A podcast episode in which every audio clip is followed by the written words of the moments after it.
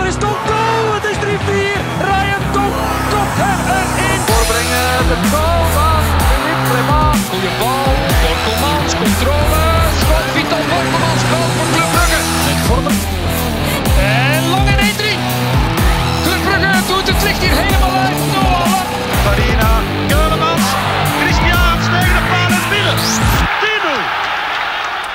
Dag beste luisteraars, welkom bij een nieuwe aflevering van De Klokken, een voetbalpodcast voor en door Club Brugge supporters. Wil je op de hoogte blijven van onze laatste nieuwtjes, volg ons dan zeker op ons Instagram-account De Klokken Podcast in één woord. En op dezelfde manier kan je ons ook altijd terugvinden op Twitter. Voor vragen en suggesties kan je altijd mailen naar deklokkenpodcast.gmail.com of een eh, direct message sturen via Twitter of via Instagram. Voor de mensen die via Spotify luisteren, vergeet zeker niet op de follow-knop te klikken. Ehm, ja, dan blijf je, krijg je direct ook een notificatie als er een eh, nieuwe aflevering online staat. Vandaag is helaas de allerlaatste aflevering van 2021, maar eh, niet getreurd. Ook in 2022 zullen we heel wat afleveringen maken, met we ook al wat gasten vastliggen. Ehm, dus ja, dit ziet, ziet er heel mooi uit voor onze podcast, ook volgend jaar. Ehm, en vandaag is ook een van onze vaste gasten er eh, opnieuw bij, Nico van Halen, voor de laatste keer dit jaar. Ben je blij van er eh, opnieuw bij te zijn? Zeker, zeker. De kerstkalkoen ging in elk geval vlotjes binnen, maar de vertering van de derby gaat wel bijzonder traag, moet ik zeggen. Mijn maag ligt nog altijd een beetje overhoop, heb ik de indruk. Ja, ja mijn WhatsApp eh, zit ook vol met berichtjes van cirkelsupporters eh, deze dagen. Eh, dat is iets minder eh, natuurlijk. Ehm, voor vandaag hebben we ja, onze kerstspecial hebben we ook een eh, special guest uitgenodigd. Onze gast van vandaag speelde onder andere voor Lierse, KRC Genk, Real, Oviedo, Vitesse, maar het meeste van zijn profmatchen die speelde hij in een Club Brugge shirt. Tussen 1994 en 99 was hij actief bij Blauw-Zwart. Hij speelde maar liefst 109 wedstrijden en kwam daar als niet-spits aan toch aan 39 doelpunten, wat toch een heel knap aantal is. Eh, in diezelfde periode werd hij ook twee keer kampioen met club en pakte hij ook twee bekers van België. Welkom eh, Gert Klaasens. Goedenavond, Alles- heren. Goedenavond. Is dat de allereerste keer dat je een podcast doet, eh, Gert? Eh, ik denk vorig jaar nog eens, eh, maar ik weet niet meer. eh, dat was meer met radio, denk ik, of zo. Ik weet het niet meer. Ja, het lijkt ook een beetje op een, op een radioprogramma in feite. Hè. Dus ja, nee, heel erg bedankt dat je erbij wil zijn en tijd voor ons wil vrijmaken eh, deze week. Ik ga beginnen met een, eh, met een actuele vraag. Eh, Gert, heb jij in je tijd bij Club ooit een derby verloren? Ik denk dat niet, nee. Denk dat Nee? niet. Nee. Dat waren nog de goede tijden voor clubsupporters Ja, in Ja, Brugge. ik denk dat wij ooit nog de beker zelfs gewonnen hebben tegen Cerkel met 2-1, denk ik. Ook Ja, een ja, heel moeilijke klopt. wedstrijd geweest toen, dat herinner ik mij nog. Maar verloren, nee, dat hoop ik toch niet. Nee hoor. Nee, dat zat er niet in. eh, dat zat er niet in. Ja, Nico, de derby dit weekend, ja, het was geen vette en dat is dan nog heel zacht uitgedrukt. Ehm, hoe lang was het geleden dat je nog een keer zo kwaad hebt gemaakt na een eh, verloren wedstrijd van club? Eh, de laatste keer dat ik echt kwaad was, is jammer nog, nog niet zo lang geleden. Na de thuismatch tegen Leipzig was ik ook wel bijzonder gefrustreerd over ge- gebrek aan inzet, geloof en grinta. Maar oké, dat was wel tegen een intrinsiek betere ploeg. Maar gisteren, ja, daar is geen geldig excuus voor, denk ik. Je kunt wel eens verliezen, maar de manier waarop gisteren, dat was echt beneden de ondergrens, vond ik. En ik denk dat elke clubsupporter daar ook wel mee eens zal zijn. Ja, dat denk ik ook. eh. absoluut, ja. Gert, eh, kan je het inbeelden in die tijd? Ik denk zeker onder Gerrit, als je 13 kilometer minder had gelopen dan de tegenstander. ehm, ik denk dat die jullie allemaal door de deur slo- trok. hè. Dan, eh, dan was het kot te klein volgens mij. Ja, ai, ai, Erik Gerrits had de naam om eh, hard te zijn, maar, maar eh, Hugo Broos was minstens even hard. Ehm, maar ik heb gisteren ook de derby gezien en, en eh, ik had de laptop op staan en de cross op het grootscherm. Ehm, ja, ik moet toch zeggen, ai, ik kijk bijna elke match van club als ik kan. Eh, dat is ook de enige ploeg waar ik nog naar kijk. Dus dat ligt mij nog wel echt, echt aan het hart.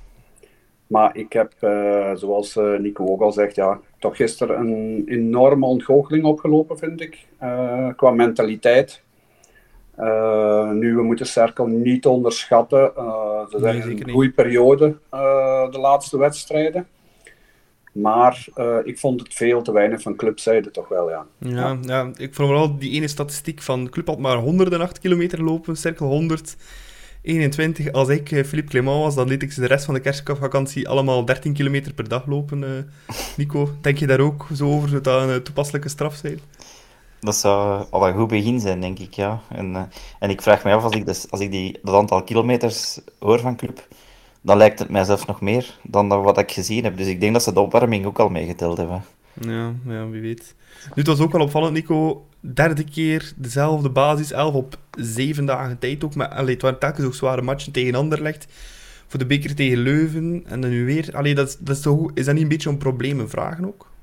Ja, ik had, er, ik had er een dubbel gevoel bij. Enerzijds snap ik wel dat Clement dacht van never change a winning team. En ook de laatste wedstrijd, en dat ze moesten komen opdraven, al, alvorens ze toch een keer langer konden rusten. Maar anderzijds was ik ook wel verrast dat er geen wissels te bespeuren waren. Ik dacht aan, ik weet niet, Mawassa, Sandra of Dost bijvoorbeeld. Um, en iedereen spreekt dan van een ruime kern, maar ja, ik trek dat toch een beetje in twijfel eerlijk gezegd. Ik stel me daarbij wel de vraag of de gefaalde aankopen dan echt zo zwak zijn dat ze zelden of nooit worden gebruikt, of dat gewoon een kwestie is dat ze te weinig vertrouwen krijgen van de coach, waardoor ze eigenlijk heel snel worden afgeschreven.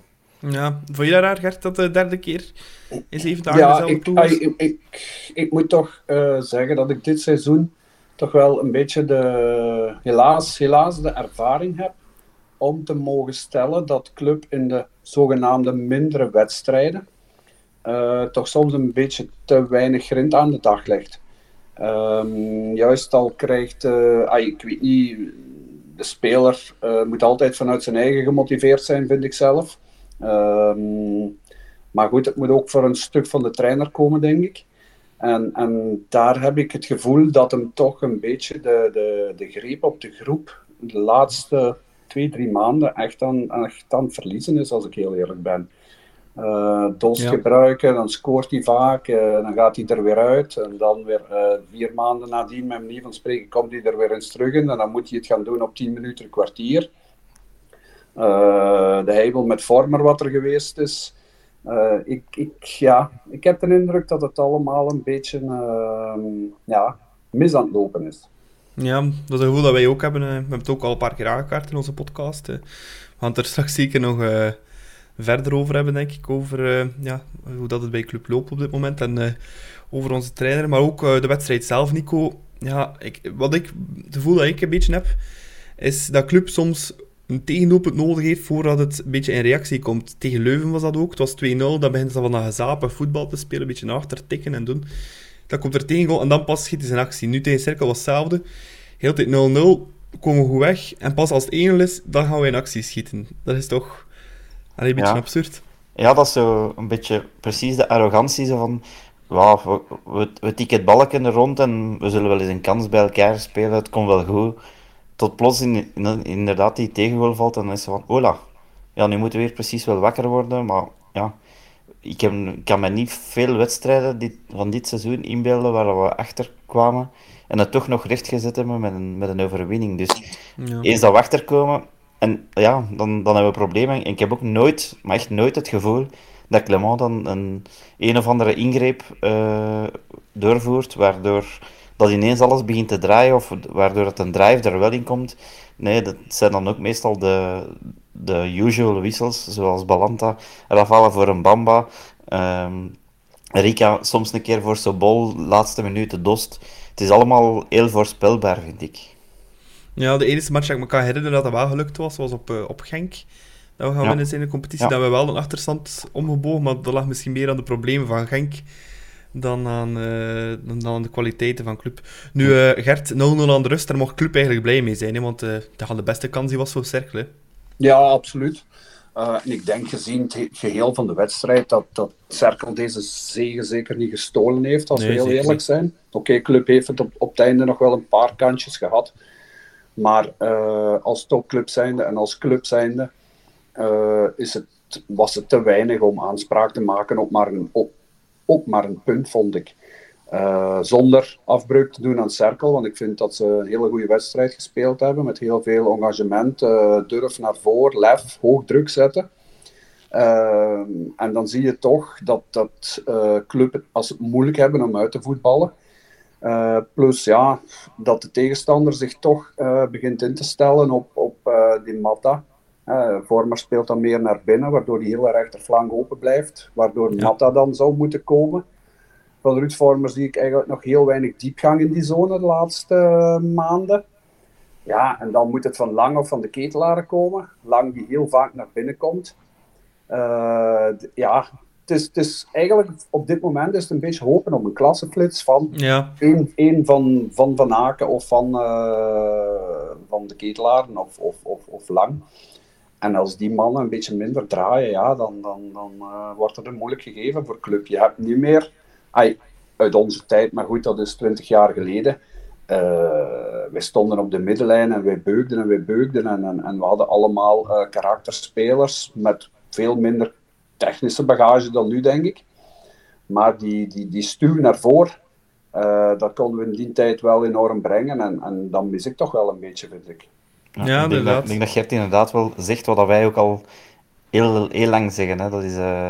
en, en ik vind ook dat alle ploegen die ons scouten, die weten hoe en waar we kwetsbaar zijn. En die kunnen het ook helemaal optimaal benutten. En dat is veel druk zetten, um, de ruimtes op ons middenveld gebruiken, want die zijn er meer en meer, vind ik. Ja. En dan ook iemand snel voorin, tegenover Mechelen, Henry. We hebben dat gisteren weer gezien, alleen gisteren met Matondo. Zorgt ook weer voor problemen. Um, ja, dat valt, dat valt ook op dat veel ploegen hetzelfde doen. Um, Matta inderdaad een beetje belemmeren. En ja, Cerkel heeft dat in de eerste helft toch heel, heel goed gedaan, vond ik. Ja, ja, ja die absoluut. Mm. absoluut. Ja. Die Matondo, Gert, die kan wel voetballen. Hè. Daar zat wel uh, muziek in hè, bij Cerkel. Ja, ze hebben daar, uh, denk ik, uh, toch een beetje geluk gehad. in, de vorm, in de vorm van dat Mechelen geen rood gehad heeft. want hij heeft toch wel serieus wat overtredingen nodig gehad. Ja, ja. Die jongen is razendsnel, is technisch sterk, is goed met zijn rug naar de goal. Ehm, ja, die zat helemaal in de wedstrijd. Maar goed, de heel spelers van Cerkel, door uh, dat men toch veel te gemakkelijk liep voetballen uiteindelijk van, van clubzijden uit. En, en ja, dat zou toch niet mogen. Het is toch ay, voor de clubsupporters de wedstrijd van het jaar. Um, want ja, uh, verliezen tegen Cerkel is uh, toch een serieuze afgang. We moeten, ja, we moeten zeggen hoe dat is. alleen budgetair gezien al. zonder afbreuk te doen aan Cerkel nogmaals, want, want ze deden fantastisch goed. Um, ja, is het een zware afgang en een, een domper om zo toch dat korte verlof in te gaan. Ja, ja inderdaad. Ik kan erover meespreken. Zeker als je van Brugge zelf bent, zoals ik zelf. Uh, mijn uh, WhatsApp en uh, Messenger, ja, die stonden roodgloeiend gisteren namiddag. Het waren allemaal groen-zwarte berichtjes, helaas. Ja.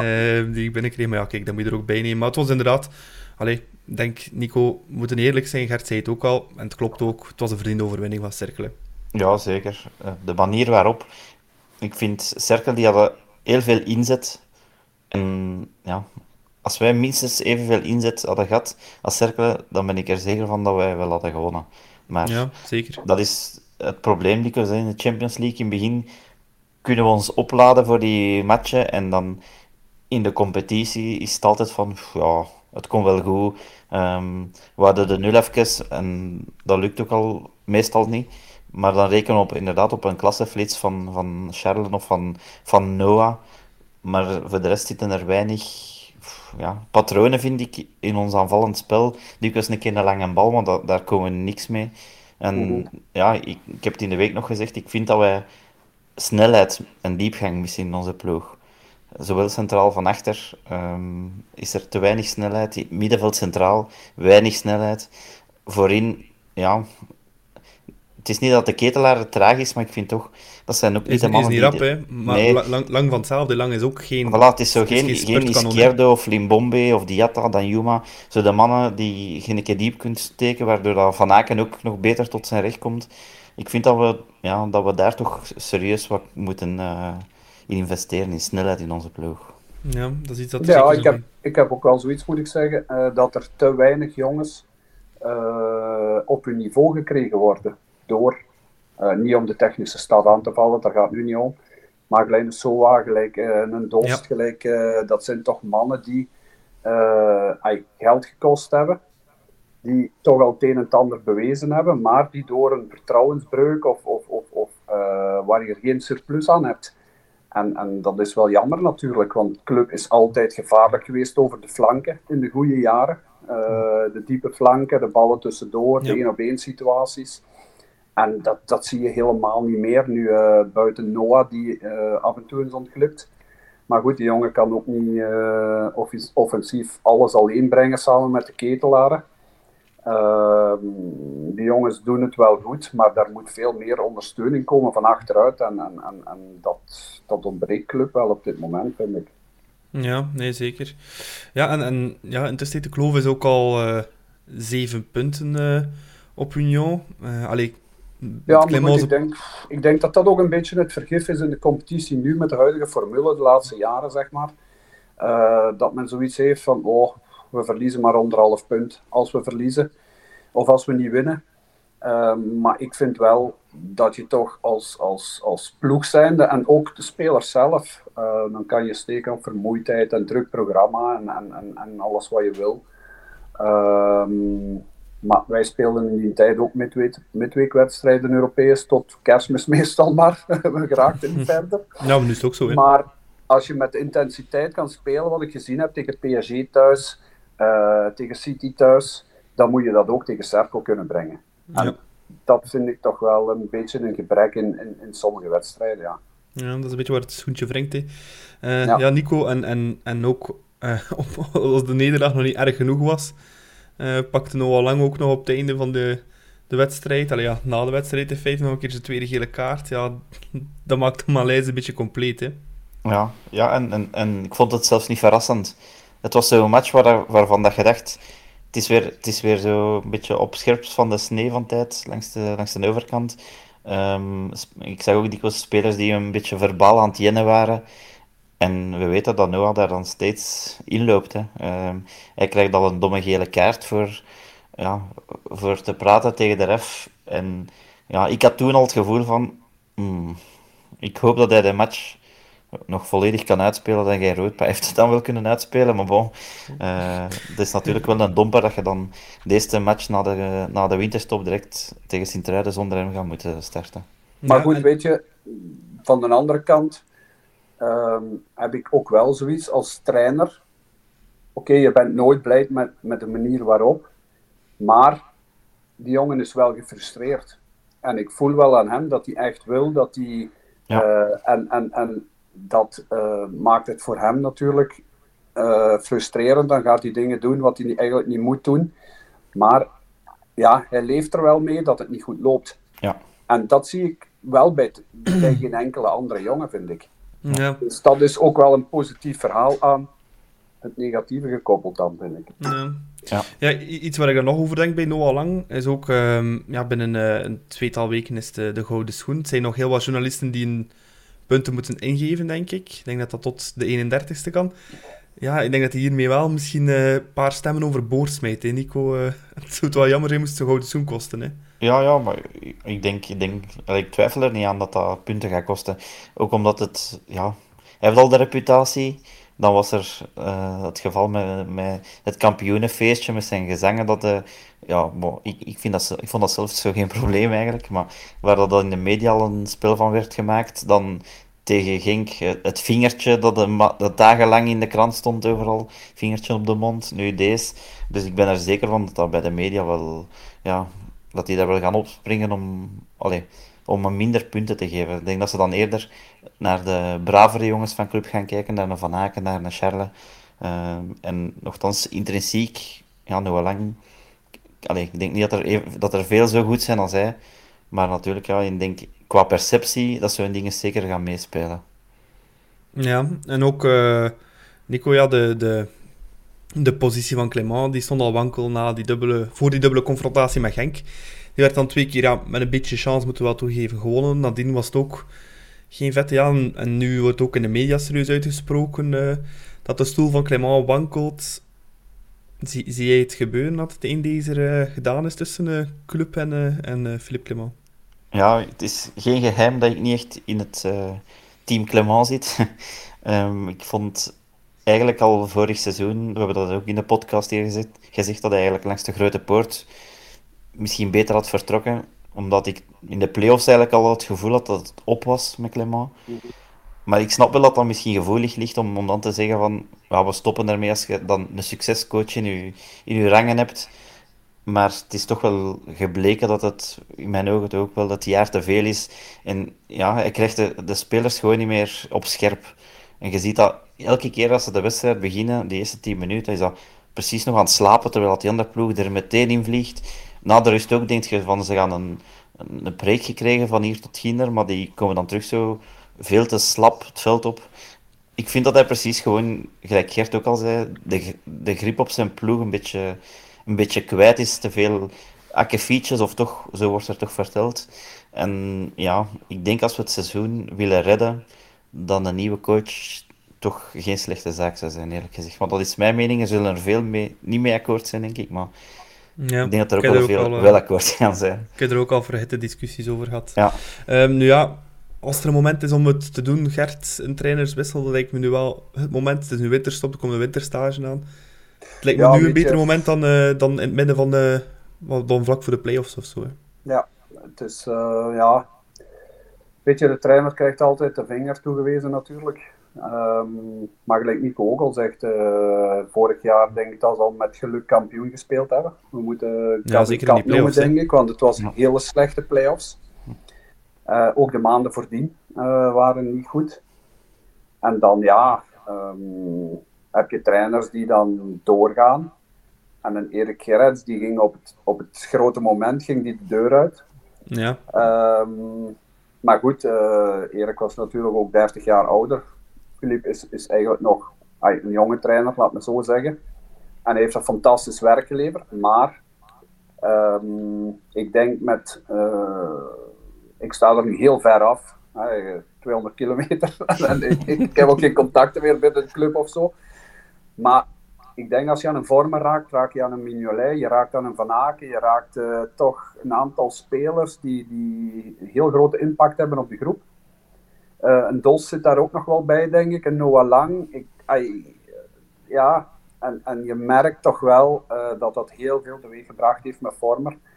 Eh, Oké, hij zet hem nu, omdat hij denk ik ook niet anders kan. Ehm, ook een, ai, onder druk van, ehm, van supporters van, van, de groep misschien.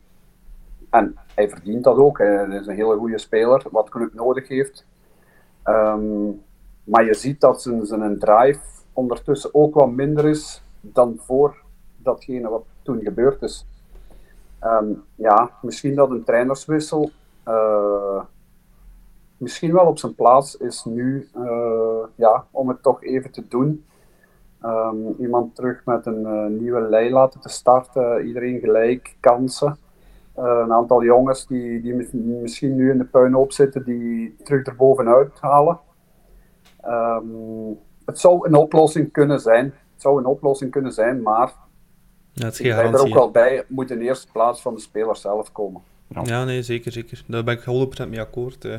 Want ja, Gert- als je nu ziet, ja, een Stork ehm, heeft ze toch wakker gekregen, denk ik, op Genk. Eh, daar heerst ook zo'n beetje een mentaliteit van, oh, het zal wel lopen en, en, en we hebben genoeg kwaliteit. En, en, en, maar je ziet als je tegenwoordig in voetbal niet die vechtlust eh, of mentaliteit in eerste plaats voorop stelt, gekoppeld aan je technisch vermogen en je kwaliteiten, dat je dan iets kan bereiken. Maar zonder mentaliteit eh, kan je tegen iedereen verliezen. Ja, je, ziet ook bij, bij Cerkelen ook, hè, die, die schwoem dat ineens in dat elftal Ja. zit, sinds dat een nieuwe coach er is. Het is toch ook soms ja, een enkele procenten meer. Eh Zulte Waregem juist hetzelfde nu met Timmy Simons. Ineens Ja. pakken die zes op zes. Ja, het kan toch iets doen, denk ik. Ja, zeg, dat heeft niks te maken met de kwaliteiten van Clement. Hij heeft ze ook eh Ja, Nee, ja, zeker, zeker. laten zeker. spelen, absoluut. Eh, maar goed, op een bepaald moment is het soms eh, uitgeblazen. En, en, en ja, dan is het moeilijk om, om daar terug de schwung in te krijgen als, als, als je dan aanblijft natuurlijk. Hè. Maar goed, ik laat dat aan het bestuur van club over. Ja, Ehm, maar daar moet wel iets gaan gebeuren. Ja, heb, jij dat ooit gehad als... eh. Eh, ik weet niet ofwel dat de voorzitter eens eh, de kleedkamer in gaat stormen en eens met de vuist op tafel gaat slaan. ja, maar dat is al gebeurd, heb Ofwel ik dat gehoord. eh, ja. Clement ja, ehm, misschien zelf beter zegt van jongens, we gaan niet meer verder. Ja. Heb jij dat ooit gehad uh, als speler, Gert, uh, dat je zo voelde van... Ja, het is op met de, met de trainer hier. Uh. Heb je dat ooit zelf ook gehad? Dat je dacht van... Ja, soms voel je dat toch als, als groep ook wel, denk ik. Ja, ik denk het tweede jaar met Erik Gerets. Ehm, denk ik dat op een bepaald moment ook op was. Um, en, en hij is toen ook vertrokken naar, naar PSV. Ja. Uh, en ik denk dat hij dat toen ook wel door had van ja, uh, hier is tijd om te vertrekken. Ja, nee, het is dat. Dus ja, dat is een tijd van komen, een tijd van gaan. En uh, die beslissing maken op het juiste moment ligt emotioneel, ligt gevoelig, ligt moeilijk. Ja, um, zeker. Dus ja, het is een moeilijke. Ja, nee, ik vind het ook. Allee, want denk zo, als ik dat zowel voor mij, Nico, als, als voor jou mag spreken, dat allee, enorm veel respect hebben voor hetgeen dat Clément heeft uh, opgesteld. Hij is ja, uh, ja, ja, de eerste trainer in lang die drie titels op rij heeft gehaald in België. Ja, dat doen hem niet veel mensen voor. Dus, uh, Mhm. um, maar ik denk ja, inderdaad, op sommige momenten ja, is het ook gewoon op en moet je een keer gaan kijken naar, naar iets anders. Maar kijk, het is niet aan ons om die beslissing niemand, te maken. Niemand verantwoordelijk voor, hè? niet de trainer en niet de spelersgroep op een bepaald moment is het uitgewerkt, uh, krijg je elkaar niet meer gemotiveerd en, en, en ja, dan stopt het verhaal natuurlijk. Hè. Ja, nee, maar klopt. er zal iets moeten gaan gebeuren als, als ze terug voor de titel willen spelen. Zo, ja. zo ga je de titel nooit, nooit pakken. Nee, daar ben ik ook van overtuigd. Bon, genoeg derby en andere clubmiserie voor vandaag. we gaan samen met onze centrale gast Gert, Gert Klaasens terug mijmeren naar de gouden periode van eind jaren 90 bij Club. Nico, dat krijg je al direct een warm hart waarschijnlijk als je dat hoort. Ja, ja dat was de periode dat ik het, toch serieus aan het volgen was, dat, dat de clubliefde meer en meer aan het groeien was. En ja, die periode met, met Gert erbij, met Stanic Speer, dat zijn seizoenen die nog in mijn geheugen gegrift staan. En ja, dat, dat ga ik niet op vergeten, die periode. Ja, nee, zeker. Gert, ik ga beginnen met een eerste vraagje aan jou te stellen. Wat doet een uh, voetballer als jij op pensioen uh, deze dagen... Allee, een voetballer op pensioen, hè? Ik denk dat je misschien wel nog iets anders doet. Ik zit momenteel bij Sport Vlaanderen in Brussel. ik doe daar wat de logistieke dienst, ook wat bureauwerk. En ik hoop in 2023 naar de nieuwe wielerbaan in Zolder te verhuizen van Sport Vlaanderen. Dus ja, dat is een beetje de, het toekomstvooruitzicht. Ja, superleuk. Superleuk om te horen ja. Um, dan gaan we terug katapulteren naar het helemaal begin van je carrière. Was, was dat snel duidelijk voor jezelf dat je profvoetballer ging worden? Of is dat heel plots snel gegaan als een jong gastje? Bah, uh, ik ben op mijn dertiende naar Club Luik verhuisd. Uh, dat stond toen volledig onder, onder leiding van uh, Robert Wassage. Uh, die heel nauw verbonden was met de jeugd. Heel veel jeugdwedstrijden ook kan kijken en dergelijke. En zo ben ik daar doorgegroeid. Tot nationale scholieren, Belgische jeugdploeg. Um, en uiteindelijk in de A-kern beland op mijn zeventiende, denk ik. Zeventiende en een half. Um, en daar is wel altijd heel veel geloof geweest in mijn kunnen in Club Luik. En, en ja, ik heb daar ook van uh, kunnen profiteren dan om prof te worden. En uiteindelijk, ja, stilletjes aan, uh, met vallen en opstaan, uh, toch bij Genk terechtgekomen op mijn twintig. want ik had het jaar voordien twee zware blessures gehad. en dan heeft eigenlijk Pier Jansen mij toen opgevist vanuit een reservewedstrijd bij Club Luik tegen Genk in die tijd. En zo ben ik uh, eigenlijk uh, prof geworden in Genk. Ah, in Club Luik ook al de twee laatste jaren. Uh... En dan is het heel snel gegaan eigenlijk door, door een schorsing van de linksback. ben ik dan in de ploeg geraakt op de vierde of de vijfde wedstrijd in Genk. En ja, twee jaar later zat ik bij Club. Ja, mooi. Want Genk dat was toen destijds nog niet de topploeg dat het uh, nu was. De eerste periode bij Genk, hè? Nee, dat absoluut niet. Uh, we zijn dat jaar zelfs in 94, toen ik naar club verhuisd ben, zijn we gedegradeerd. dat was toen met Patrick Stalmans, Leo van der Elst, Patje Goots. Um, dus een beetje een oudere kern. Wel ronkende namen, hè? Ja, dat wel, maar goed, dat waren een beetje ook ja, jongens die, die op de terugweg waren. Waar we het dan mee in de eerste nationale moesten gaan doen. En, en ik denk dat we op het einde in een twee punten systeem nog, dat we, ik denk 13 punten hadden of zo. Dus, dus we gingen er toen, eh, maar ik scoorde dat jaar wel, denk ik, rond de 10 doelpunten of zoiets als, eh, als laatste in de stand. En zo ben ik door club dan opgemerkt geweest. Ja. En, en hoe is dan die transfer naar Club juist in zijn werk gegaan? Waren er nog andere aanbiedingen of, of is Club gewoon snel op de bal gesprongen? Maar ik had toen uh, Fernand Gooivaart als uh, manager. Ja. En uh, die is er van dag één dat er contact geweest is bij Club, tussen Genk en Club, van overtuigd geweest van je gaat naar Club. En het heeft uiteindelijk tot de laatste dag van de transfer geduurd. Uh, vooral eer dat in orde gekomen is. Maar goed, ik, ben wel, uh, ik was toen wel super blij, want ik heb toen nog over de pechstrook moeten vliegen om uh, dat alles op tijd op de post was. Dus ja, dat was wel echt een hectische, stressvolle periode.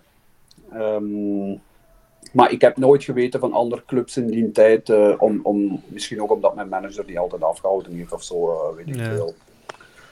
Ja. Maar ja, goed, en, het was wel de club van het land. En, dus.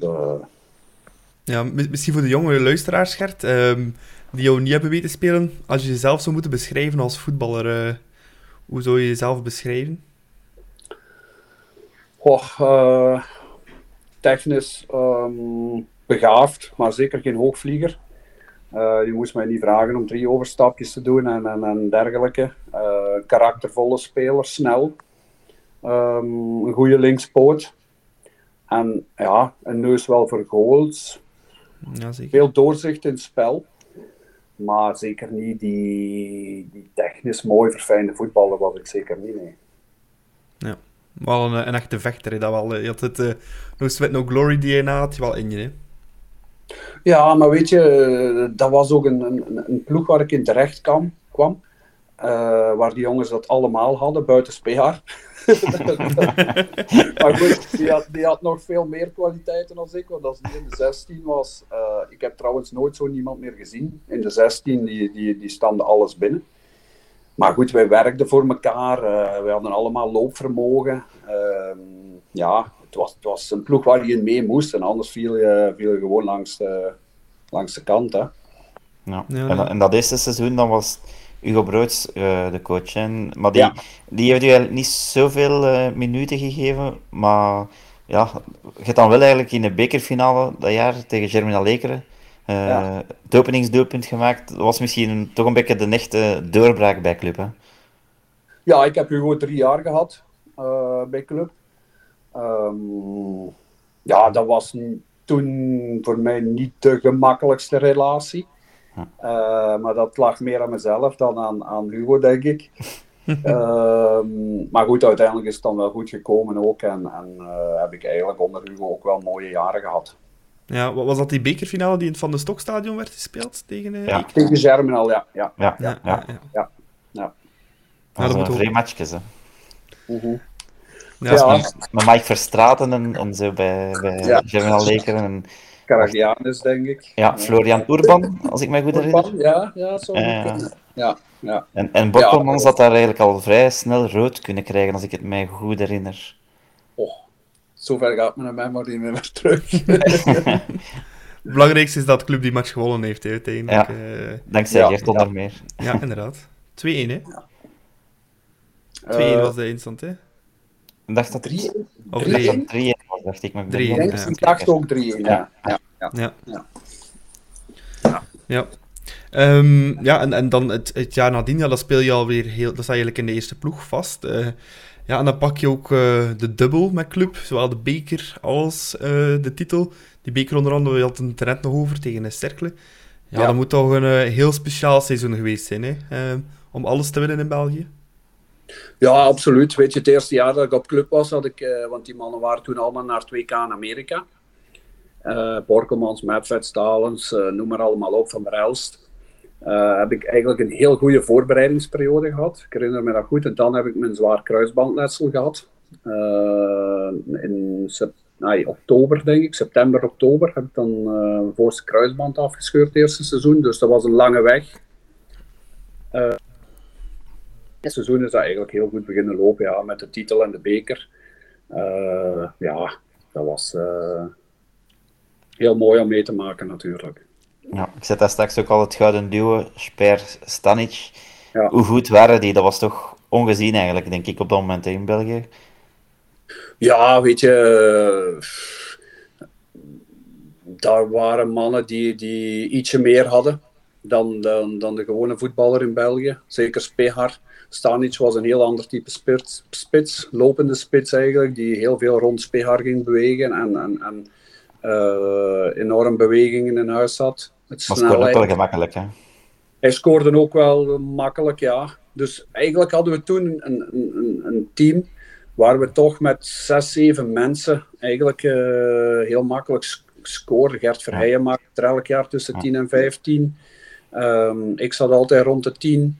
Dus ja, um, het kwam een beetje van overal. En, en, en met Ocon van achter hadden we daar uh, serieuze, serieuze pilaar eigenlijk. Borkelmans, Medved, Van der Els daarvoor. We hadden we eigenlijk wel een goede ploeg toen ook, ja. Ja. Kwam je dan met Speer ook goed overeen bijvoorbeeld? Want dat zijn mannen met een toch een iets andere mentaliteit. Zijn dus ik weet niet, in de vestiaire gaf dat dan nooit niet, geen vonken of uh, zo van die Ja, dat, dat heeft wel eens. Niet met mij persoonlijk.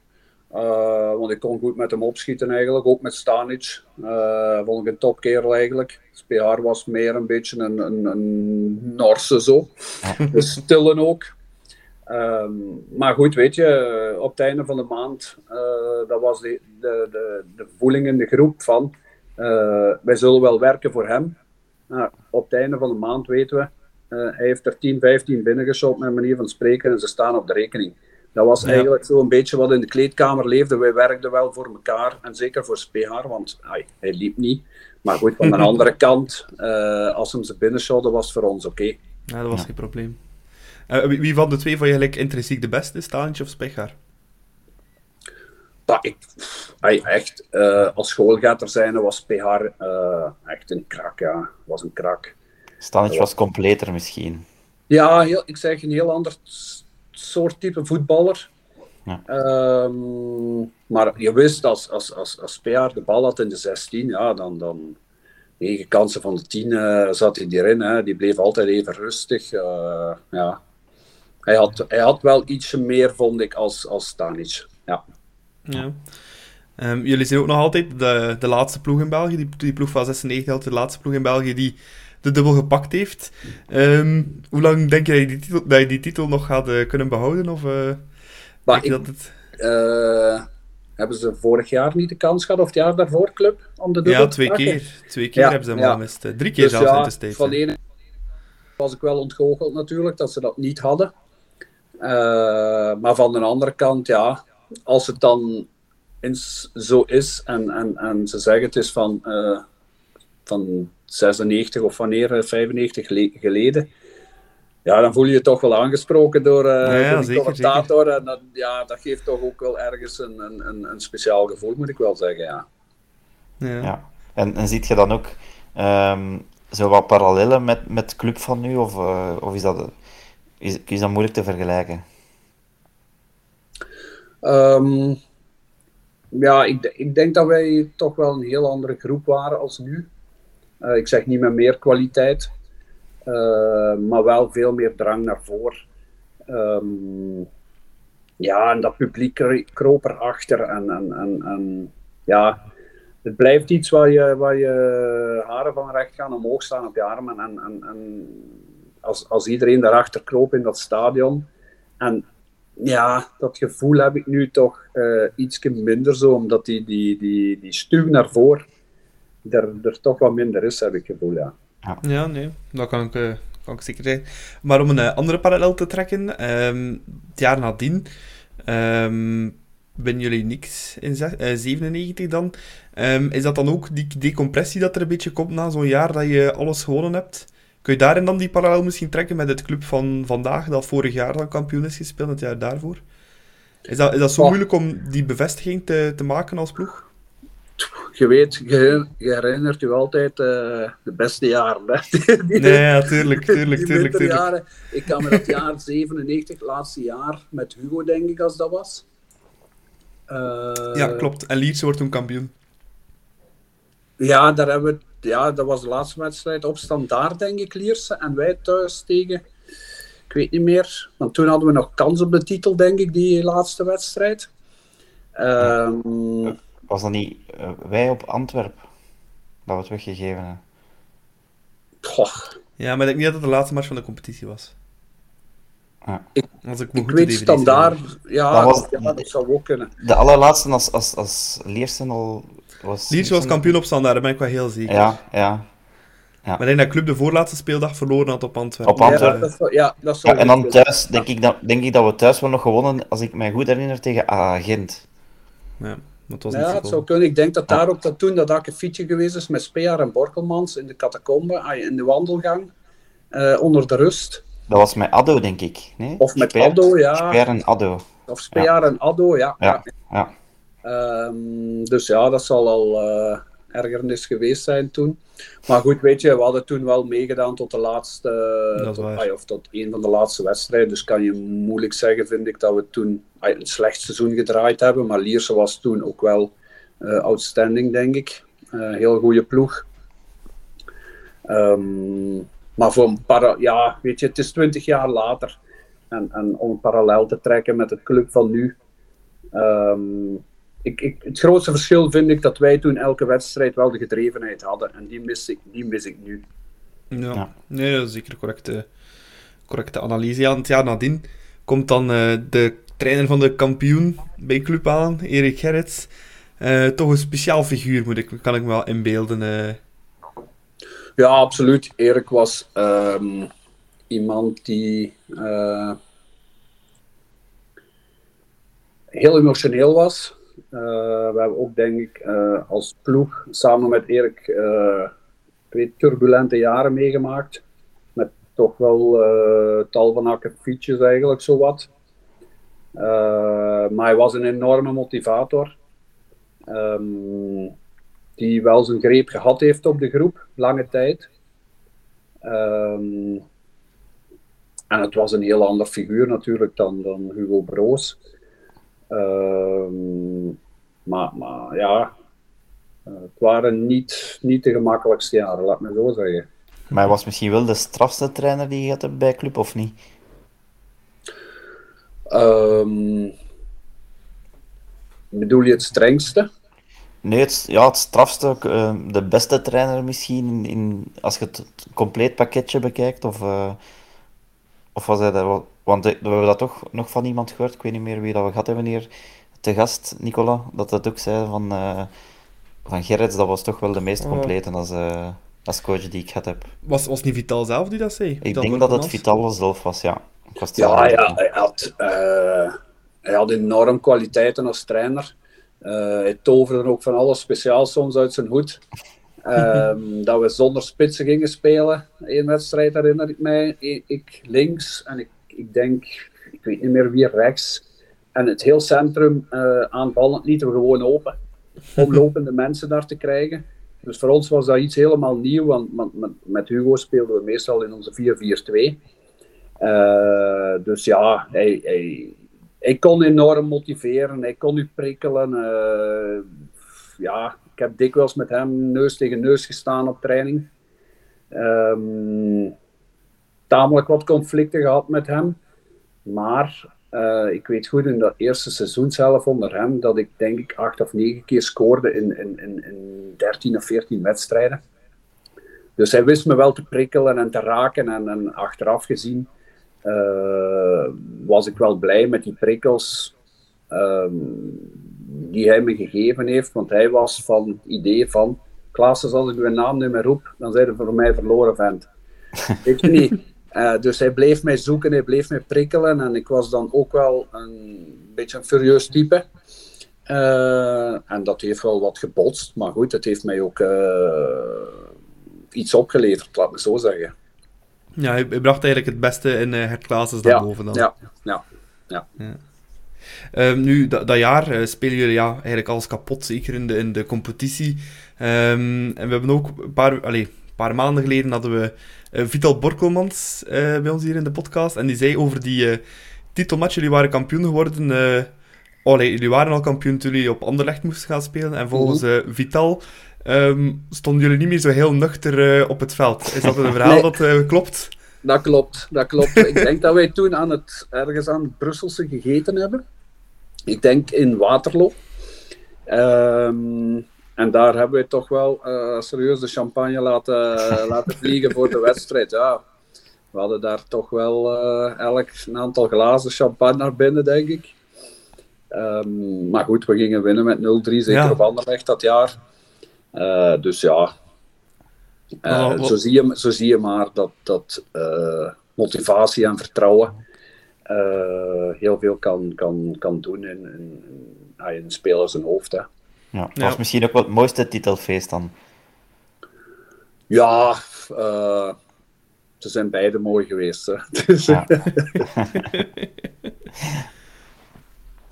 Ehm, als, je, als je nu de ploeg van, van eh 96 tegenover van 98 moest zetten, welk, welke vond je de beste? Ik denk dat we in 98 nog wel wat sterker waren. Ik denk dat wel. Ja, denk dat wel. Toen hadden we nog eh, met René Eikelkamp, denk ik. Ehm, ja, iemand die met zijn rug naar de goal kon spelen, die, die veel lopende mensen achter hem. Nee, Eikelkamp was dat met Ik juist zeggen, Eikelkamp was Ja. vroeger, hè. Ja, ja. 98 was volgens mij met Jbari, Fadiga, Anic. Anic. Dat was volgens Ja. mij de ploeg van 98, nee? Ja, ja, ja, ja, ja, ja. Ja, dat waren ook heel goede natuurlijk. Hè. Fadiga, Anic, eh Verheijen. Ook speciale karakters eigenlijk, hè. Een Anic en zo. Ja, ja, dikwijls mee gelachen. Maar eigenlijk fantastische kerels. Dus Ja. we hadden echt, eh, de, de sfeer in de ploeg was, was fantastisch. En, en, en ja, als je dan wel nog wat kwaliteiten hebt lopen en de motivatie is er, dan, eh, dan kan je een goed seizoen draaien. Ja. Ja, was, Na was van, was het wel eh, de bekerfinale natuurlijk. Eh, Toen, tegen- ja, toen was ik geschorst, Nico, jong. Ja, ik weet het. Tegen Racing ging dat nog, hè? Uw ex-ploeg. Ja, ja, ja. Was Dat was, 4-0 ja, zeker. 4-0, ja. Dat, was dat Ja. niet uw, uw pijnlijkste moment, ook al stond je niet stil op veld? Bij club? Jawel, absoluut. absoluut. Eh, weet je, je leeft eh, ai, elf maanden of tien maanden met elkaar. Dus eh, je leeft dat ook mee in een wedstrijd, ook al ben je geschorst. En toen was dat nog traditioneel de laatste wedstrijd van het seizoen. Dus dat was eh, voor mij een pijnlijk moment eigenlijk, dat ik dan die, die wedstrijd niet heb kunnen spelen. Ehm, dus ja, maar goed, ehm, soms verlies je, soms win je zeker. En, en dat was een van de, van de mindere momenten, denk ik, uit de bekergeschiedenis van Club. wel. ja. Wie, was voor jou de, de beste speler waarmee je hebt samengespeeld bij club? Want je hebt ook Fadiga nog gehad, Anic zoals je zei, eh Spechaar, Stanic. Want iemand zei, volgens mij moet dat Fadiga zijn. Ik weet niet meer wie dat de vraag stelde, het was iemand op eh, Twitter of zo, eh, die het vroeg. Ja, als, als, als, als Kalilo een goede dag had, dan, dan, dan was hij niet te houden. Hè. Maar het, het, het was een complete ploeg zonder, zonder eigenlijk uitschieters, vond ik altijd, Brugge. Eh, Frankie van der Elst, en, en, en Lorenzo Stales, en Gert Verheijen. eh, om Die echt stonden te zeggen, ja, om echt te zeggen, die of die eh, stak er bovenuit. Mm, Ja, de ene had wat andere kwaliteiten en, en, en, en de ene scoorde makkelijker. Ocon was een krak in zijn vak van achter eh, als libero. Ehm, want dat wordt natuurlijk vergeten. vergeten. Het is altijd aanvallend co- compartiment Ja, dat op de picture komt. Ja. Maar wij wisten wel, eh Ocon staat daar van achter, eh Medved staat daar, Borkelman staat daar. Het was, een, het was een fantastisch geheel eigenlijk in die tijd. Ja, en een Ja. beetje later Ado. Dat was ook eh, Ja. al Ja. snel duidelijk dat dat een groot talent was. Ja, ook weer een verrijking. Jong, jammer dat die jongen veel gekwetst geweest is achteraf. Ehm, en Vermand had eh, zijn kwaliteiten. eh, ja, ja. Ehm, we hadden toen wel het voordeel dat we altijd heel veel scorende mensen hadden. Eh, en dat heeft ons, denk ik, toch wel die resultaten opgeleverd. Ja. Heb je eigenlijk nog samen voetbal met Philippe Clément ook? Nee, nee. Of die, die is pas nadien gekomen dan? eh? Ja, ja, veel tegen elkaar gekankerd, denk ik, op het veld. Clemens, Clement stond denk ik wel in de ploeg van de bekerfinale van Genk. Maar bij Genk dan, hè. Wat blieft? Ik denk wel dat Clement in de ploeg stond bij Genk in de bekerfinale tegen ons. Ja, dat is wel Ja, ja, ja, ja, die stond daarin. Ik denk dat Ja. ik ook laatst die beelden nog eens teruggezien heb. Ja. Ja, Ja. Ja, met het bekerduel tussen Club en Genk Ja. waarschijnlijk eh, Ja. voor een paar weken eh, geleden. ehm. Nu ja, ehm, na het tweede seizoen onder Gerrit ja, worden jullie opnieuw tweede. En eh ja, versier je een transfer naar Real Oviedo. Dat was toen eh, nog eh, Primera Division. Ja. Ehm, ben je toen met spijt in het hart toch wel een beetje vertrokken bij club? Of had je liever nog langer gebleven? Maar ik heb daar nog over gesproken gehad met, eh, met René Verheijen, denk ik, als ik mij dat goed herinner. Ehm, ik kon voor vijf jaar nog bijtekenen op club. Eh, want toen ging dat alleen met vijf jaar hè, met uh, Antoine van Hoof en uh, Jacques de Nolf en zo.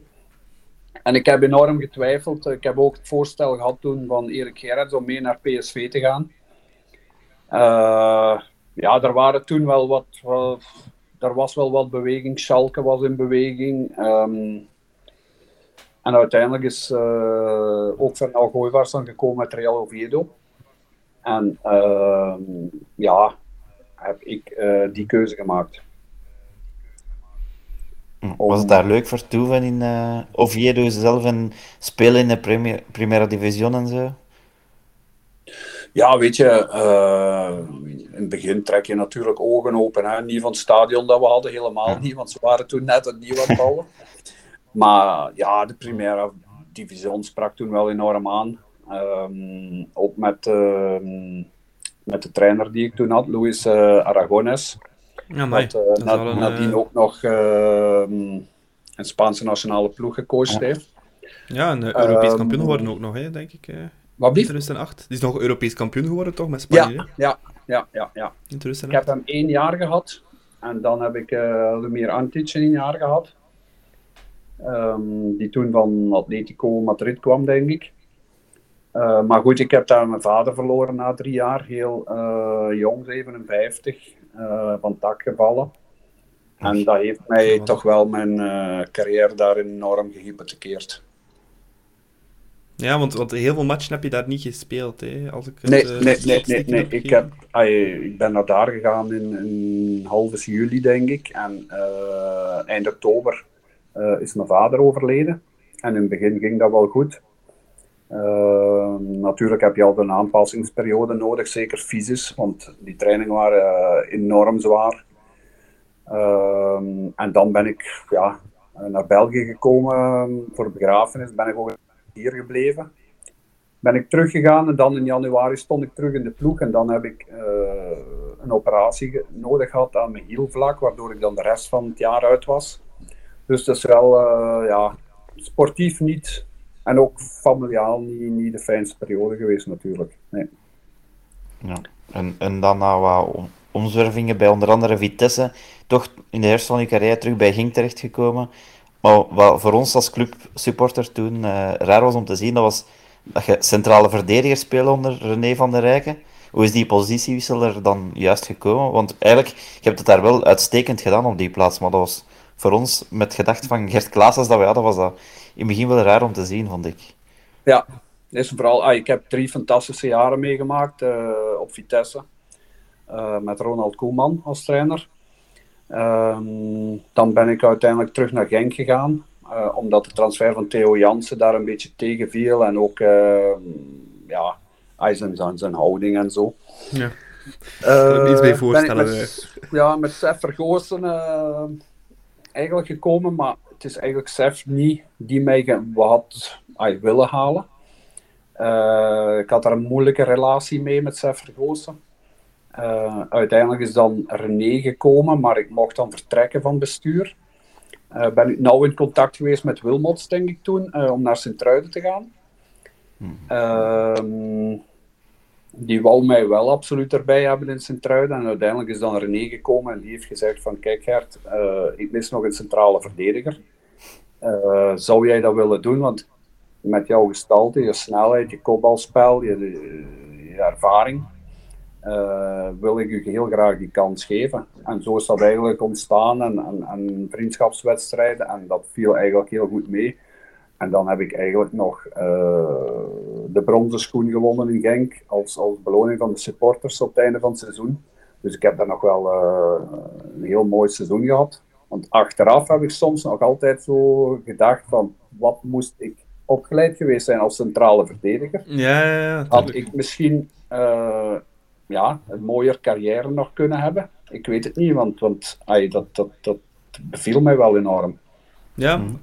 Ja wat was dan een positie dat je dacht van, tja, dat ligt me toch beter dan ik had gedacht? Uh, ja, ik had er in het begin ook wel een beetje schrik voor natuurlijk. Hè. Er, zit, uh, er zit wel 15.000 of 20.000 mensen in de tribune. En als je daar uh, een keer of twee, drie afgaat, ja, dat is niet zo heel leuk natuurlijk. Maar al bij al uh, heb ik dat ja, voor mezelf um, een verrassend positieve wending nog genoemd. Ja. Ja. Ja, je hebt dus een beetje overal gespeeld dan. Bijna alleen van links voor tot de centrale verdediger. Ja, ze zeggen al, als je ouder wordt, moet je meer naar achter. Ja. het laatste overbleef was in de goal. ja, ja die, die, die kwaliteiten had ik helemaal. Alright. Uh, super bedankt, Hert. Dat waren uh, al onze vragen, maar we hebben ook nog een aantal uh, luisteren, vragen van luisteraars binnengekregen. Um, ik zal de eerste op je afvuren. Um, in je periode bij Genk, ik denk dat dat over je tweede periode gaat. Um, zou je ooit een keer een schorsing gekregen hebben nadat je scheidsrechter Paul Allard uh, hebt uh, ja, beledigd en hem voor uh, rotte vis hebt uitgescholden? Klopt dat? Wat heb je precies gezegd? Ehm, dat was toen de wedstrijd op Anderlecht, waar, waar um, eentje rood krijgt, denk ik. Um, en dan uh, is daar eigenlijk niks gebeurd. En dan heb ik na, na de wedstrijd tegen de pers gezegd, in, in de wandelgang, van uh, ik heb Allaerts verweten voor alles wat rotte vis is. Maar ik heb Allaerts nooit als rotte vis zelf uitgemaakt.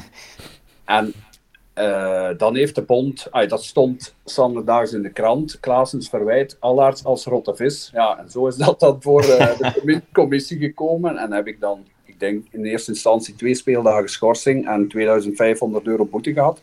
Ja, wat? Dat is niet mis. Uh, maar ik heb hem zelf nooit verweten als rotte vis, maar wel dat gezegde of dat spreekwoord gebruikt van iemand verwijten. Uh, ja. Dus ja, een spijtige gebeurtenis eigenlijk die, die helemaal uit zijn context getrokken geweest is toen.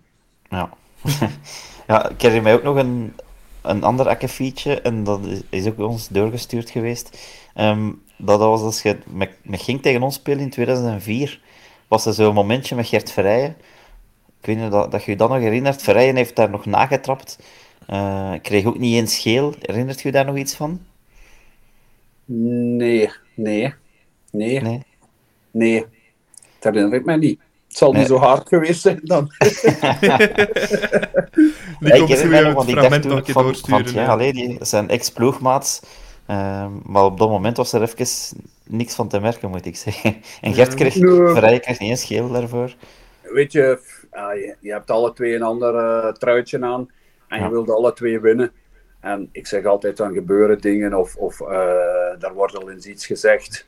Ja. Uh, waar, je, waar je na de wedstrijd een handshake en, uh, en klaar daarmee. In een wedstrijd kan dat soms eens hoog oplopen, maar ik heb daar ja. nooit, nooit niet zwaar aan getild eigenlijk. Gewoon nog een keer rotte vis noemen en dan is het Dat ga ik nooit meer doen. um, eentje dat ik mij wel nog herinner, dat was ook een, uh, een fragment die Portugal, dat is iemand op uh, stam nummer 3, wat supportersforum van club uh, binnenstuurde. Um, een moment dat ik me wel nog herinner, in het seizoen 2004-2005 was het ook Genk tegen club. Genk wint met 2-1, maar in de allerlaatste minuut uh, komt er een bal in de 16, Gert. En uh, je slaat die beetje volleybalgewijs weg. Um, maar de club krijgt daar geen strafschop voor. Ik weet niet of, of je dat nog herinnert. Um, maar ik denk dat je toen wel heel veel geluk hebt dat er geen VAR was.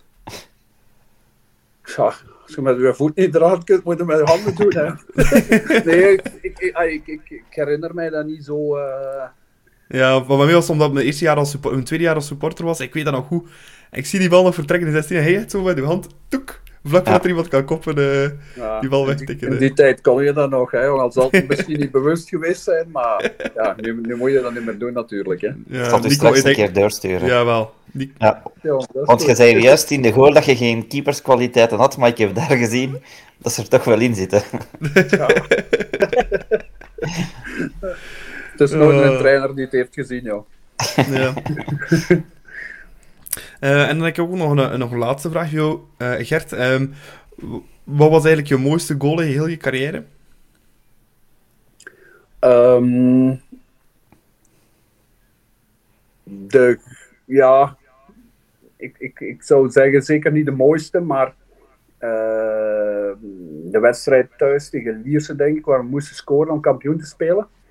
Eh, waar ik de 1-0 maak, dat was eh, een ontploffing in het stadion. Ja.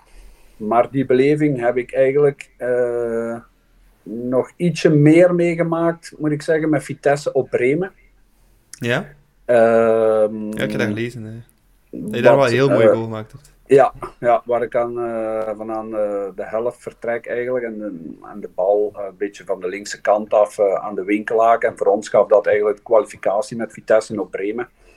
Wat achteraf een enorme ontlading geweest is. En, en ja, wat eh, mij toch wel altijd bijgebleven is als het mooiste doelpunt. Ja. Ja. Nico, ehm, die goal tegen Lierse, waar ik Gert het over had, in welk jaar was dat? Ik denk dat dat eh, seizoen 96...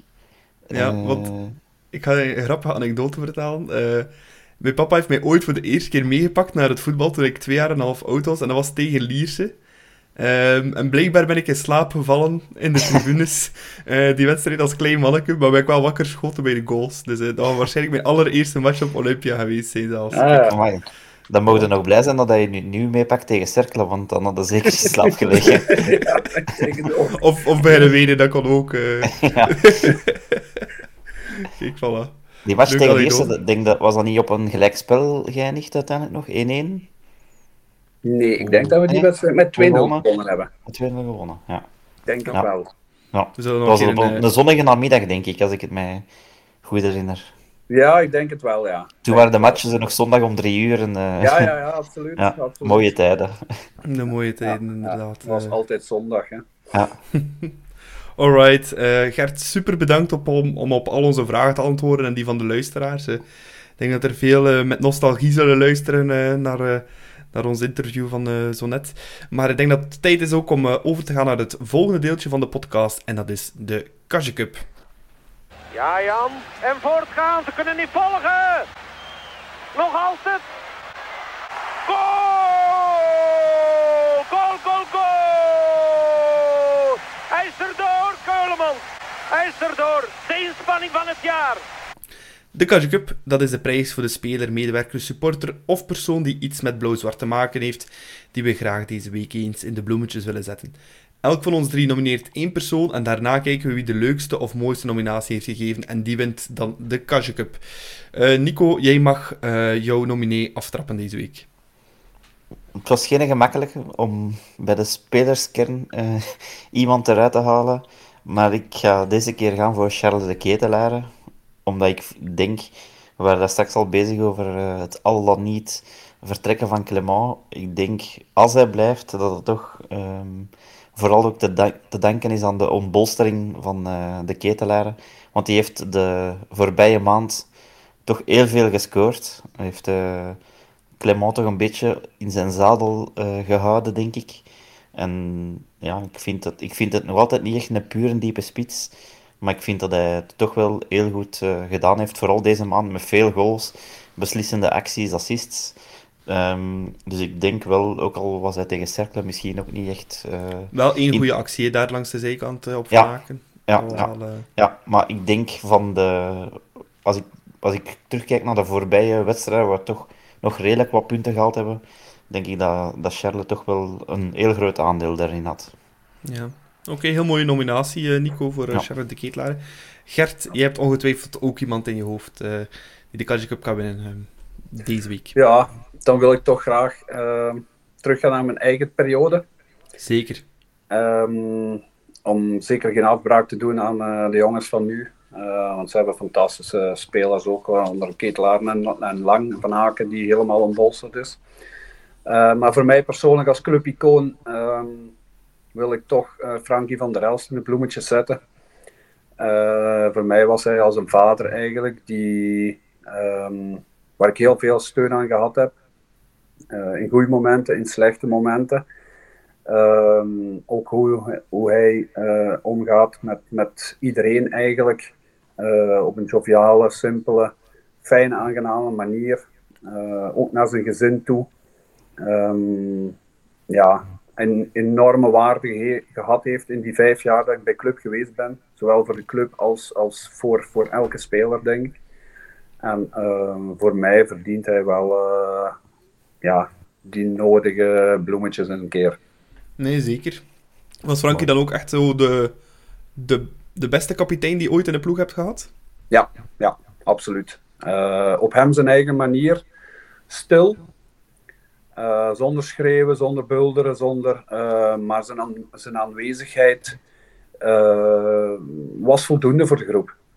En als je dat kan, zonder woorden, een, een, een, groep je laten bewonderen, um, dan, dan, ja, dan ben je uit het goede hout gesneden, denk ik, als kapitein.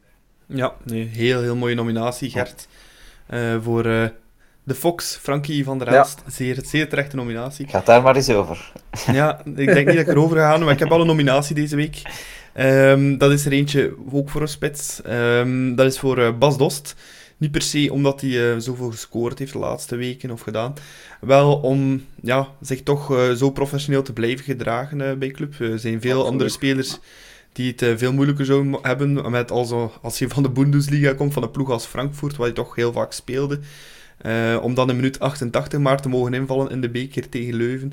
Ehm, maar hij staat er toch altijd, zonder mekkeren, zonder doen, gaat zich altijd professioneel gaan opwarmen. Dus ja, voor zijn professionaliteit en zijn mentaliteit uh, ga ik uh, Bas Dos nomineren. En ook, ja, niet vergeten, ik had onlangs de statistiek zien passeren. Ik denk, puur qua expected goals en qua expected kansen, dat hij een van de beste statistieken zelf in de competitie voor de tijd dat hij maar gespeeld heeft. Dus voor mijn part mag hij ook meer in de ploeg staan. Dus een bloemetje ja. voor Bas Dost. Maar ik denk dat we maar Frankie gaan geven, hè, Nico, deze week. Ja, daar moet, moet ik niet lang over twijfelen. Nee, en wel, kijk. Uh, dus uh, de Catch Cup deze week voor uh, Frankie van der Elst door de heel mooie nominatie van Gert Klaasens.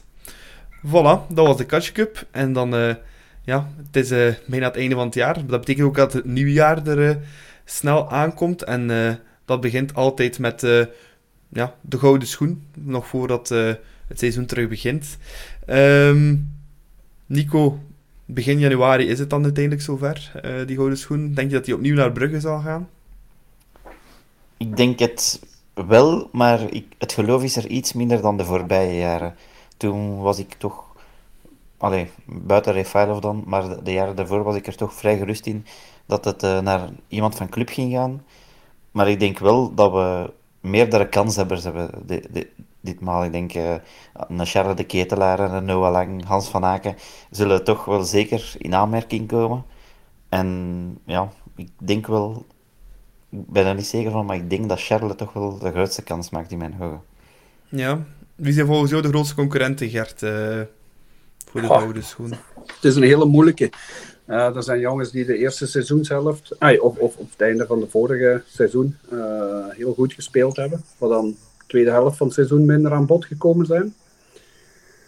Um, ja, die vier jongens bij club uh, zullen zeker in de top 10 eindigen, waaronder Mignolet, de Ketelaar, Lang, Van Aken, denk ik. Heb je ook nog een, denk ik, een Paul Onuachu. Zeker. die, ja, tweede, ay, nieuwe seizoen dan weer minder geweest is.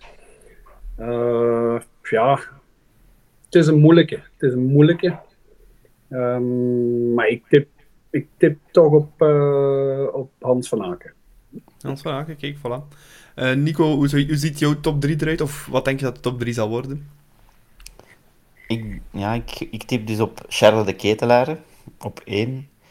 Ik denk dat Hans van Aken tweede gaat worden. En derde denk ik dan ook Onuachu. Ik denk van andere concurrenten, Toch, maar toch, dat zal vooral top op de twee, alle twee terugronde voor zijn. Olief? Top 2, alle twee voor club. Ja, dat denk ik wel. En ik denk, Onuachu, ja, had hij misschien een, nu een betere heenronde gespeeld, had hij denk ik ook wel hoger geëindigd. En ik denk ook dat nu in de heenronde dat ook Tissoudali en Undaf bijvoorbeeld redelijk Ja. wat punten gaan pakken. Maar ja, die gaan natuurlijk in, de, in, de, e- in het seizoen van, van vorig jaar eh, niet veel punten gepakt hebben. Dus daarmee denk ik toch dat Charles, Hans en Onuachu de top 3 zullen worden. Ja, mijn top 3 is eh, de ketelaar op 1, denk ik ook. Ik denk 2, Onuachu. Die gaat heel veel punten zeker vorig jaar gesprokkeld hebben. En dan 3 zal, denk ik, ja, lang Ito of eh Undaf zijn. Dat is, dat is dan mijn top 3. eh. Ja. Gert, je, hebt, je had Ja. nummer 1 gezegd, Hans van Aken, maar wie zou, zijn jouw nummer 2 en 3, denk je? Maar ik denk dat ze de ketelaren meer gaan nomineren als belofte van het jaar. Ja. Eh, Dat kan ook. Denk ik, omdat hij nog vrij jong is. Eh, Hans heeft zich dan weer goed ontplooid bij de nationale ploeg ook. eh, de laatste wedstrijden. Ja, dat speelt ook mee. Ehm, ik zou toch, ja, ehm, Hans op 1, Noah Lang op 2 en eh Polo Nuacho op 3. Voilà. Ik teken direct eh, voor, die, voor die uitslag. Ja. eh, voor de eh. Ja, we zullen het zien. Het is ergens eh, begin januari dat het eh, gala zich weer voordoet. Het Dus, eh, zal close worden in nee, elk geval, zeker, denk ik. Maar ik denk ook voor eh, de, de marktwaardes van bepaalde spelers dat dat ook wel een eh, zeer interessante trofee zal worden eh, dit jaar. Ja, Zeker ja, met het, eh, absoluut. Ja. Met het oog op eh, de transferperiodes die eraan komen, die er ook nu weer aan. Nico, denk je dat er ehm, ja, veel zal bewegen op de transfermarkt eh, bij Club eh, komende winter? Maar die komende in januari. Ja, Buchanan, daar zijn we wel zeker van. Ik denk dat die wel voor een meerwaarde zal kunnen zorgen op de rechterflank. Maar die zal natuurlijk met veel druk al naar, eh, naar club komen, want iedereen heeft er veel verwachtingen van. Dus ik hoop dat die zijn aanpassingsperiode ook niet te lang zal zijn. En voor de rest verwacht ik zeker een spits nog erbij, omdat Wesley eh, weggaat bij club, omdat Dost allicht ook zo zal vertrekken, denk ik. En dan ben ik benieuwd of dat er iets wordt gehaald op, op middenveld, op de 8. Ehm, natuurlijk ook te zien wat ze van zin zijn met Soa, want ik vond dat hij bij OHL het heel goed deed op die positie. En die krijgt daar nu eigenlijk nooit zijn kans op de 8. Dus ik weet niet, hoe ze hem, zien ze hem daar nog eh, fungeren? Zien ze hem toch als backup voor Bu- Buchanan op rechts misschien? Dat valt allemaal een beetje te zien. Maar ik denk dat er vooral op aanvallend vlak eh, toch wel nog iets zal bijkomen. En ik hoop vooral, ik heb daar straks ook al gezegd, dat er toch ook wat snelheid in de ploeg bij komt. Diepgang, want dat is toch iets dat we, dat we missen om het allemaal iets minder voorspelbaar te maken. Ja. Gert, eh, stel dat jij ehm, Vincent Mannert was, nou, wat voor type, wat voor type ontbreekt er nog, eh, denk je, in de kern bij Club op dit moment? Maar ik denk ehm, sowieso eh, dat je al een aantal transfers hebt binnen de kern. Door gewoon die, die jongens gelijk een Soa, gelijk een Dost, ehm, toch proberen op niveau te krijgen. Eh eender op welke manier. Ehm, dat je daar al een heel groot surplus gaat laten hebben aan eh, een goede Dost. En, en als je iemand eh, gelijk een Soa terug aan het draaien krijgt, dat die mannen op de flanken hun werk kunnen doen voor Dost. Ehm, centraal achterin denk ik dat hij eh, een beetje het geloof kwijt is in Mechelen. Ehm, ai, merk ik toch aan de opstellingen. In een sokkie, nee? En, en Ja, Sokkie, ja. Dat Maar Mechelen heeft ook niet veel gespeeld, hè? Toch niet, Ja. toch niet, ja, toch niet voldoet. Ehm, denk ik dat ze links centraal achterin misschien wel een move gaan zet doen. Ja. Ehm, en voor de rest, ja. ehm, je kan altijd bijhalen en bijhalen, maar, maar eh daar steekt al voor zoveel geld in de kern, vind ik. De uitdaging voor mij er ligt om die jongens eh, wat nu niet spelen en waar toch veel geld voor betaald is om, om die op niveau te krijgen. Ja, dat denk ik ook dat dat, dat dat de beste transfer zou zijn die club kan Ja, doen. Daar eh, absoluut. sluit ik me volledig bij aan. Ehm, Nico, vertrekkers. Je noemde er al een paar, maar eh, Ja, ik Ja. denk, ja, Wesley, daar zijn we toch vrij zeker van dat hij dat gaat vertrekken. Ik denk nog altijd dat Dost allicht ook toch wel zal, zal vertrekken, dat hij een beetje het zal gehad hebben. Misschien ook afhankelijk wat er gebeurt met Clement. Dat zal natuurlijk bij veel spelers ook misschien wel meespelen. Eh, ik vermoed dat er wel enkele zullen zijn die het gat hebben Dus uh, ja, ik, ik, verwacht niet zo heel veel vertrekkers, maar ik denk vooral in onze diepe spitspositie dat er, uh, dat er toch wel wat veranderingen zullen zijn. En misschien Mitrovic, misschien, dat hij misschien ook middel zal vertrekken. Die komt ook nooit aan spelen toe, dus... Uh, ja, dat denk ik ook. Ja, het is misschien ook beter voor hem dat hij een andere uitdaging zoekt. Oké, we zullen het allemaal zien in uh, januari. Dan zijn we nu helemaal op het einde gekomen van onze podcast. Um, eerst en vooral ga ik uh, Nico bedanken om er uh, dit jaar opnieuw bij te zijn. We hebben heel wat afleveringen samengemaakt, maar volgend jaar heeft er opnieuw wel op op. Hè? Ja, daar mogen ze zeker gerust van zijn. En ik hoop dat het na nieuwjaar een beetje positiever zal zijn, want de laatste afleveringen waren dikwijls een beetje in een negatieve spiraal als we de wedstrijd afgingen. Gelukkig dat we dan zo'n goede gast dan zoals vandaag, dat helpt al een beetje. Ja, die fleuren de boel al uh, helemaal op. Voilà. Daarmee kom ik ook uh, bij Gert Klaassen om hem te bedanken uh, voor deze schitterende babbel. Gert, hopelijk vond je het zelf ook nog een beetje plezant om... Ja, absoluut fijn dat jullie aan mij gedacht hebben. Um, en, en mijn blauw-zwart hart, dat klopt nog altijd. Dus, en het zal blijven kloppen, want ai, het is nu eenmaal zo in voetbal, altijd kan alles goed. Dus... Ja, het is dat. Laat ons hopen dat we dan in uh, mei samen uh, een glas champagne kunnen drinken op de titel. Al... Absoluut, ik verwacht een uitnodiging. Ja, al dan niet nuchter op het veld van Anderlecht. Hè. Zijn er maar weinigen die dat kunnen zeggen. Ja, dat denk ik ook, dat denk ik ook. Alright, dan ga ik uh, ja, onze luisteraars ook bedanken voor alle afleveringen dit jaar naar ons te luisteren. Er zijn er heel wat geweest. Um, wij zelf gaan er ook even een winterstop inhouden, 24 januari zijn we terug, maar ik kan wel beloven dat het wel een uh, zeer leuke aflevering zal worden. Het zal in het kader staan van de wedstrijd tegen uh, Union dan. Een absolute topper dan... Uh, die op het programma staat, die ook de rest van de competitie zal bepalen, denk ik. Dus dan, zien we, horen we jullie dan terug. voor de rest kan je ons nog vinden op Instagram met de Klokkenpodcast in één woord. Ook op Twitter kan je ons op diezelfde manier terugvinden. Mailtjes kan je sturen naar deklokkenpodcast.gmail.com of ons een direct message sturen. En eh, vergeet ons zeker ook niet te followen op eh, Spotify. Dan krijg je als eerste een notificatie als er een eh, nieuwe aflevering online is.